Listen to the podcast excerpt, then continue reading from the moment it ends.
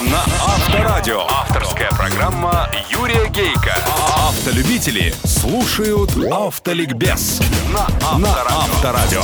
Здравствуйте, дорогие братья-водители, собратья-пешеходы и пассажиры, а также честные профессиональные инспекторы ГИБДД. С вами, как и всегда в это время, на волне Авторадио программа «Автоликбез». Ее автор-ведущий Юрий Гейко. Автоликбез. Автоликбез. Сегодня в программе.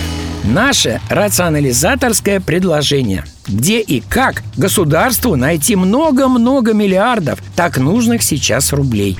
Автоликбез. Автоликбез. Скажу сразу где. Под асфальтом. И речь в этой программе, да, вы догадались, о дорогах. Ну, а то, что деньги нашему государству сейчас нужны как никогда, всякий уже догадался. Растущие цены, налоги, тарифы, ЖКХ, предполагаемое повышение пенсионного возраста, система Платон, да я не буду все перечислять. И не стану сравнивать стоимость одного километра шоссе у нас и в других странах. Это банально. Сравнивали уже тысячу раз. И никаким подвижкам в дорожной сфере это не привело. Чиновники говорят, что сравнивать эти цифры некорректно, так как у нас в стоимость дорог входят траты на перенос коммуникаций, выкуп земли, переселение жителей, а на Западе не входят. Потому, мол, у нас в разы дороже. Я просто хочу вспомнить 2010 год, сентябрь. Мы, журналисты, едем по только что построенной дороге Амур, Чита-Хабаровск. Сразу после того, как по ней же проехал на желтой калине Владимир Путин. И от этой дороги все были тогда в восторге. С нами ехал тогдашний руководитель Росавтодора Анатолий Чебунин. У него я спросил главное, что меня интересовало. Анатолий Михайлович, лет пять назад я брал интервью у вашего предшественника, господина Белозерова, и спросил его, почему у нас одна фирма строит дорогу, а другая ее ремонтирует? А не как в США, например. Фирма, строящая дорогу, в течение 5-7 лет отвечает за ее состояние. И получается, что им строить качественно выгодно, а у нас выгодно строить плохо, потому что больше средств и тем и другим можно освоить. Тогда господин Белозеров ответил мне, мы к этому идем. Прошло пять лет, так что мешает нам к этому прийти, Анатолий Михайлович, спросил я. Чебунин ответил, что мешает наше законодательство. То есть какая-то вредная статья в законе, но скоро ее не станет, и тогда мы придем к той самой методике. Организация, которая дорогу проектировала, ее и будет строить, и за нее отвечать, причем длительный период.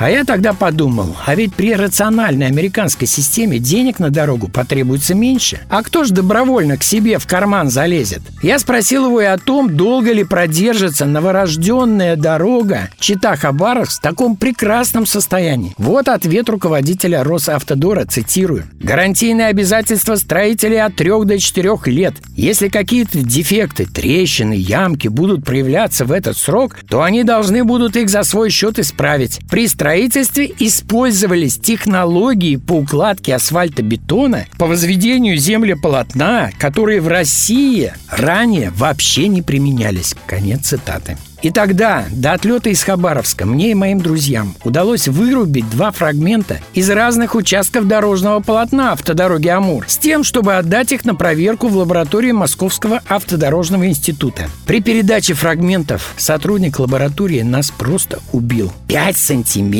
Всего 5 сантиметров толщиной? Да слой асфальтобетона должен быть минимум в два раза толще. А вот что спустя 4 года после «желтой калины» сказал об этой дороге Олег Кожемяка, тогдашний губернатор Амурской области. При положенной скорости движения в 90 км в час езда по такой дороге представляет угрозу для жизни. По ней нельзя ездить, яма на яме, просадка на просадке. Никакими современными травматологическими центрами вдоль трассы мы не закроем проблемы, которые есть на наших дорогах. Участок автотрассы Магдагачи-Талдан он вообще назвал издевательством над трассой добавил «Венки вдоль дороги говорят сами за себя». Грустно, господа, грустно. Тем более, что нигде не найти ответ на вопрос, а сколько же стоила эта однополосная дорога третьей категории длиной в 2100 километров. Тем более интересно, что на этой трассе почти нет ни коммуникаций, которые надо переносить, ни земель выкупаемых, ни переселяемого населения. Вот бы посчитать стоимость километра и подать на меня в суд за закон, который я вывел после двух кругосветок и не раз озвучивал в СМИ. Качество дорог в стране обратно пропорционально степени воровства в ней. У нас ведь какую великую стройку не развороши,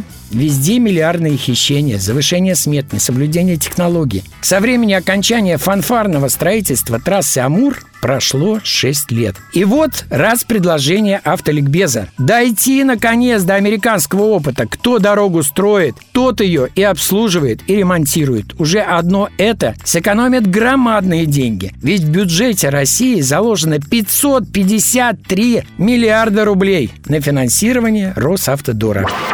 Автоавторитет Юрий Гейко. Юрий на сегодня достаточно. Удачи вам, друзья, на дорогах страны и жизни. И запаса вам тормозного пути. С вами на волне Авторадио была программа «Автоликбез», ее автор и ведущий Юрий Гейко. Автоликбез на Авторадио. Авторская программа Юрия Гейка. Автолюбители слушают Автоликбез на Авторадио.